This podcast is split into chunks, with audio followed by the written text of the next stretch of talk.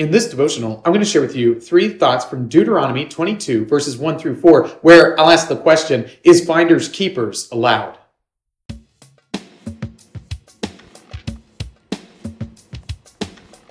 Deuteronomy 22, verses 1 through 4 says, You shall not see your brother's ox or sheep going astray and ignore them. You shall take them back to your brother. And if he does not live near you, and you do not know who he is, you shall bring it home to your house, and it shall stay with you until your brother seeks it. Then you shall restore it to him. And you shall do the same with his donkey, or with his garment, or with any lost thing of your brother's, which he loses and you find. You may not ignore it. You shall not see your brother's donkey or his ox fallen down by the way and ignore them. You shall help him to lift them up again. When I was a kid, we had that saying finders keepers, losers weepers. And it essentially meant if I find something, then I get to keep it. It's that whole possession is 90% of the law kind of mentality, where if I see something just lying around, it must be abandoned and therefore I can just take it. Well, in ancient Israel, you weren't supposed to do that. In fact, the opposite is true. You have a responsibility if you find something to hold on to it until the owner comes looking for it, and then you're supposed to restore it to them. So that time honored child's tradition of finders, keepers, losers, weepers is not applicable for the folks in the Old Testament, and it gives us a little bit of an indication of how we ought to live as believers today. So here are three thoughts from Deuteronomy 22, verses 1 through 4, answering the question Is finders keepers allowed? Thought number one returning livestock. The rule was that if you found an animal, if you found an animal that was a domesticated animal that clearly had an owner, you were supposed to take it back to where it came from.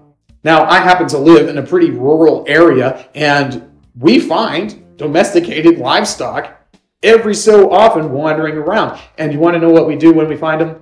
We try and figure out who they belong to. I myself own a pig, and my pig has gotten out on times, and my neighbors have called me up and said, Hey, Martin, your pig is out. You need to go and get it. Well, that's exactly what's expected in the country, if you happen to live out there in the country, but it's what's expected of the people of Israel who are living in a very agrarian sort of scenario if somebody's animal, and an animal represents a great deal of value, a great deal of time, a great deal of effort, if somebody's animal is discovered, you need to return it. And if you don't know where your neighbor is, if they're gone, if they're off on a trip or something, you need to keep that animal for them until they come back looking for it. Or if you just find some domesticated animal wandering around, you hang on to it until whoever owns it comes looking for it. This way, you can actually get your animal back that you've spent time, energy, money raising. So it's not a matter of finders, keepers, losers, weepers. It's a matter of if you found it, you have a responsibility to find its owner too. Thought number two lost items. It isn't just with animals that you were required to do this, it was with anything that you found that had an owner. The people of Israel were supposed to earn everything that they had. They were supposed to work for it, and then they were supposed to treasure it. So if you just found something lying around, you wouldn't take it as if it were yours. If you found something lying around, you would assume, and rightly so, that it had an owner who was missing it. This is why it's so very important for us to see that there are things that we own and things that we don't own, and we need to make the right distinction between what's ours and what is somebody else's.